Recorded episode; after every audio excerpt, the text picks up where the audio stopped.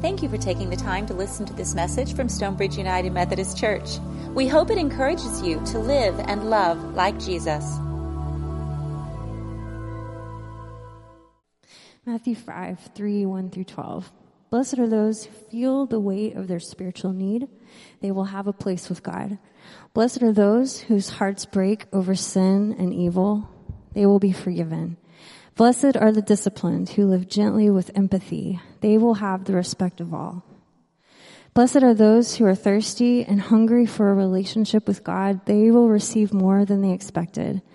Blessed are those who love to shower forth mercy. Mercy will be theirs. Blessed are those whose hearts are unstained. They will see the things of the Spirit of God. Blessed are those who mend relationships with the salve of peace. They are like heaven on earth.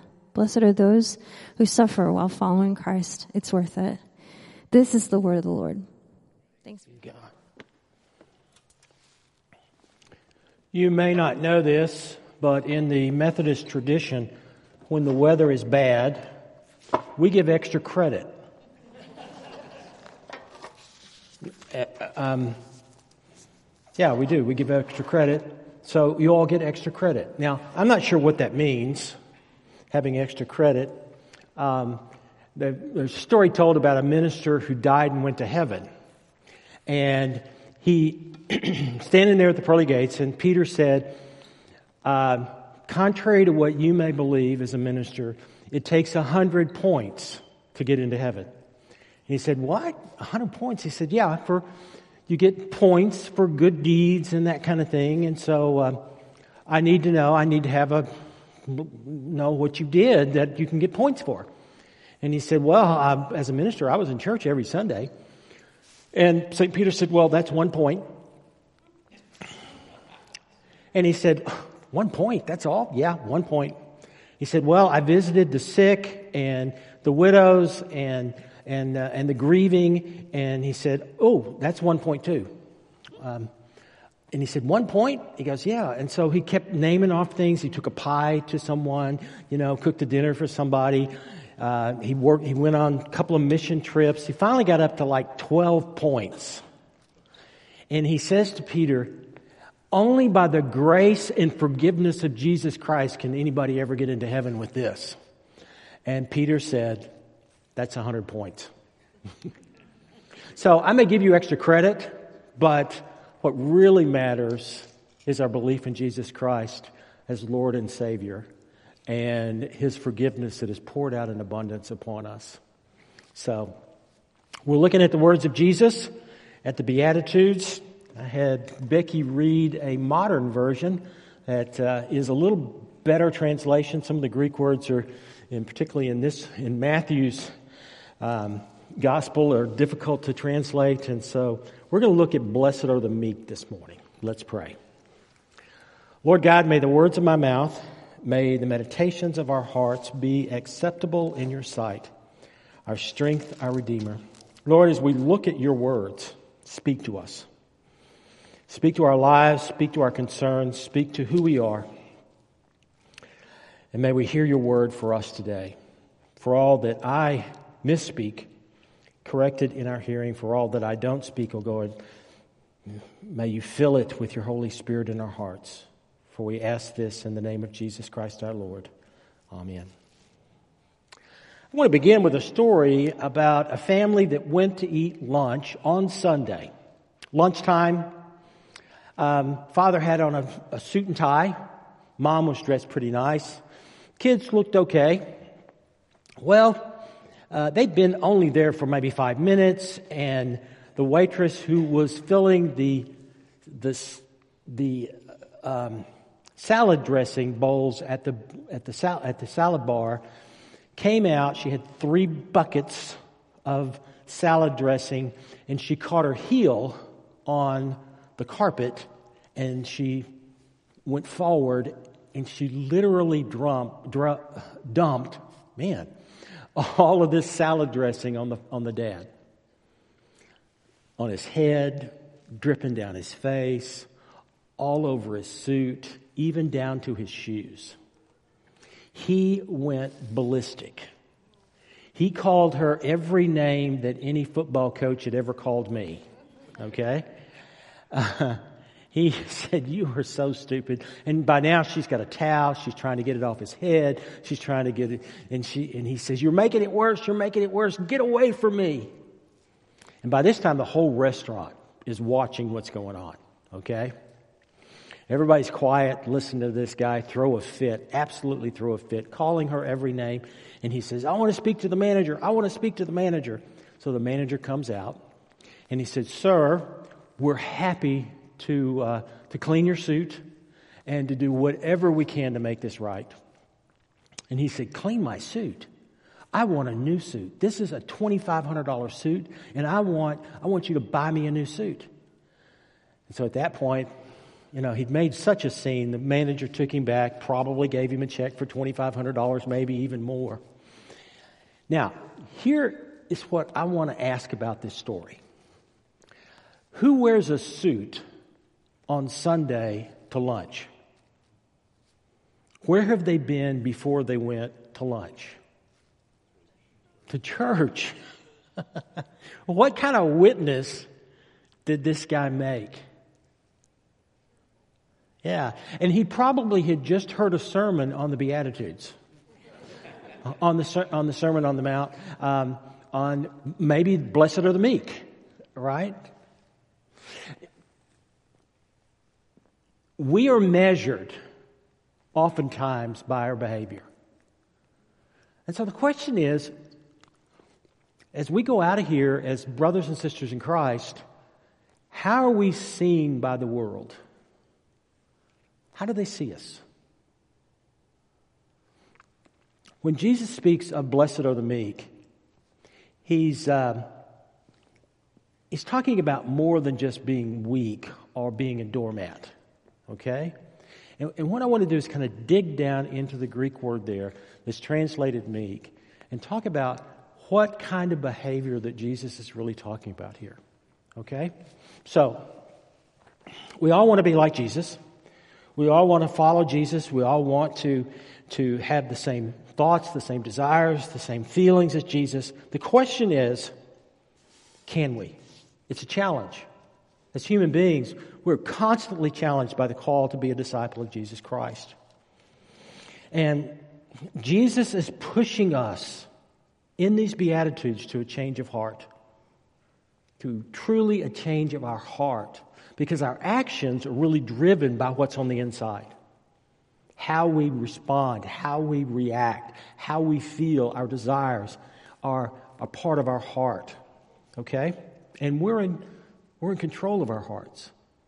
But of course, I want to I want to give us a break here because life is tough.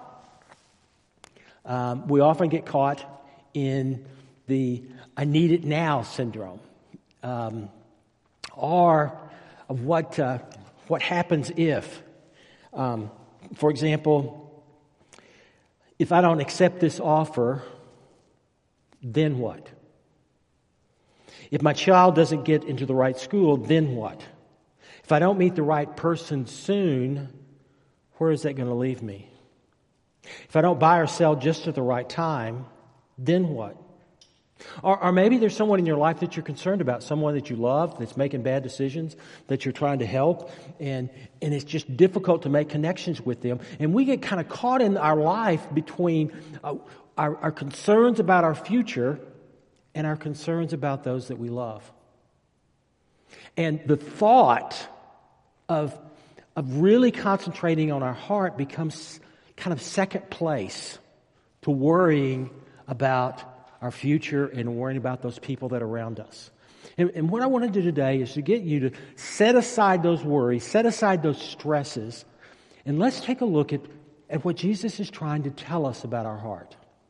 All right, now last week we dealt with the first two Beatitudes. First two Beatitudes Blessed are the poor in spirit, and blessed are they that mourn. Now, with blessed are the poor in spirit, if we remember, we talked about the admission that we need God. The admission that we, we have within us a spiritual poverty.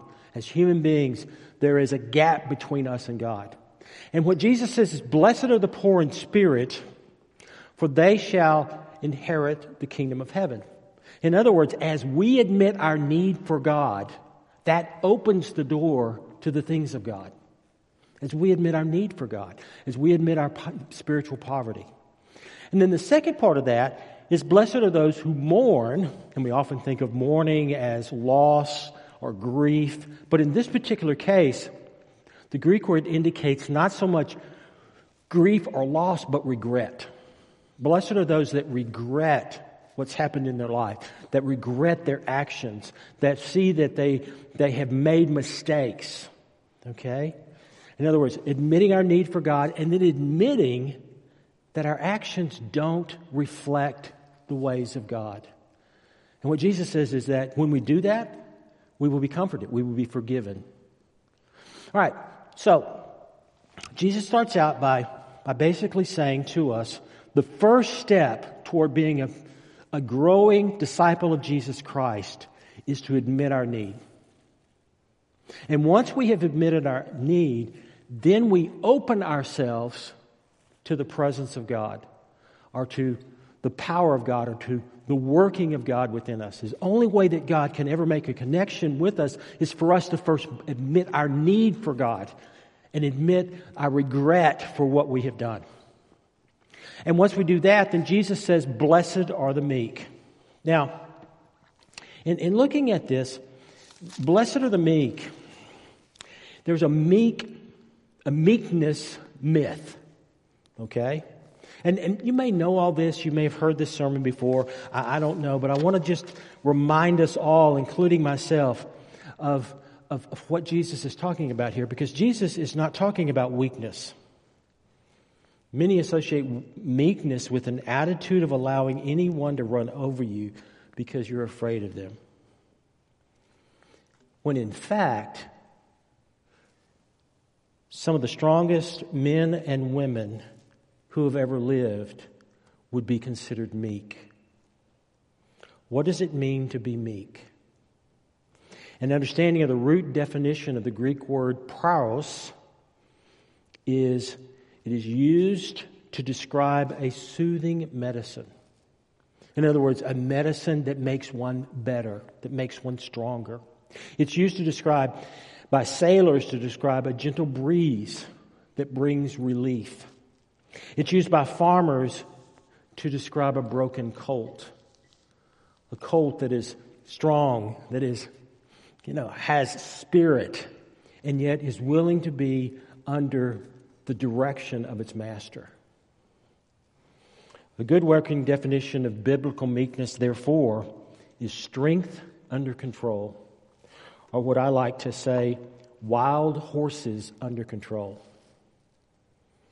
that when we receive the Spirit of God, when we are willing to open ourselves to, to God's power in our lives, we, uh, we gain an incredible ability to face any situation. But here is the caveat it is not for our benefit that we use this power. Instead, it is for the benefit of others. Meekness, when Jesus says, blessed are the meek, he's talking about those who use their power, who use their influence, who use what they have to protect the weak, to protect those who are in need, to, to work for the innocent, to, uh, to work for the love of God in this world. Now, every once in a while I sit down and try to write a little bit in my, in my journal. And just to describe, just for a moment, and to dream, what would the world look like if we all spent time every day worrying and working for the benefit of others? What would our world look like? It'd look a whole lot different, wouldn't it? That's why Jesus says, Blessed are the meek. Because that's that's what Jesus is speaking to here. He's speaking to a person that is willing to let God have control and therefore to work for the ways of God in this world. Now, I want to look at a few passages in, uh, in the Bible that describe people that are considered meek. okay, just kind of as an example. In Numbers 12, it says this about Moses.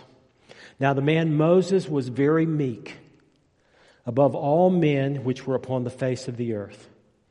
Now, I do not consider Moses a weak man. Moses stood up against the most powerful man in the world in his day, Pharaoh Ramses. And not only stood up to him, but backed him down with the Spirit of God on his side.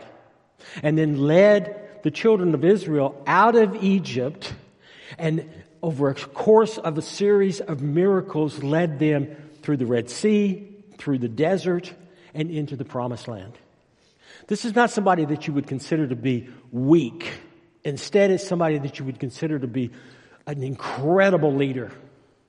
Now, when we look at Moses, we see Moses pretty frustrated with the people on, on many occasions. I mean, he just, he gets frustrated with them because they so easily are swayed. But Moses never swayed from the direction of God. That's why the scripture says he was meek, he was disciplined, he was directed. Jesus says this about himself in Matthew 11 28. Come to me, all that labor and are heavy laden, and I will give you rest. Take my yoke upon you and learn from me, for I am meek and lowly in heart, and ye shall find rest from your souls. Do we consider Jesus meek? no. I mean, Jesus stood up against, the, by himself, against the Jewish leaders. He stood up against the Roman authorities. He suffered the most horrible death with courage and overcame it, defeated it. Jesus was anything but weak. But what was Jesus? He was under the power and authority of God, fully and completely. More so than anyone that has gone before, he was fully divine and fully human in his existence. And that power of God was made known in him. And that's why he refers to himself as meek, as one under control. Paul says this about himself in Ephesians 4. I, therefore, the prisoner of the Lord, beseech you that uh, walk worthy of the vocation wherewith you are called, with all lowliness and meekness, with long suffering, forbearing one another in love. Paul speaks of himself as meek on a couple of occasions. This is a man who traveled on four different occasions uh, missionary journeys by foot around the Mediterranean Sea. I mean, the places that he went and traveled, he, he, he, he, suffered incredible hardship. He was shipwrecked. I mean, the man was beaten. He was arrested unjustly. He was accused unjustly. He was finally uh, executed by the Roman authorities. He was not a weak man. He was under the authority and the power of God. That's why he says this in Colossians Put on, therefore, as the elect of God, holy and beloved, bowels of mercy, kindness, humbleness of mind, meekness, and long suffering. Are we ready to put ourselves under the authority of God. Are we ready? Because what Jesus says is, Blessed are the meek, for they shall inherit the earth. Blessed are the meek, for they shall inherit the earth. Now, we oftentimes think that those who inherit the earth are those who are strong, those who have authority, those who have power, those who have influence. And Jesus says, no, that's not it at all. Those who inherit the earth are those who are under the power and authority of God, those who have taken upon God's, God's authority in their heart and live for God in all things. And then they shall experience all the goodness of the earth contentment, mercy, peace. Um, and I think that's why he says, why Paul says in Philippians, not that I'm referring to what being in need, for I have learned to be content in whatever I have.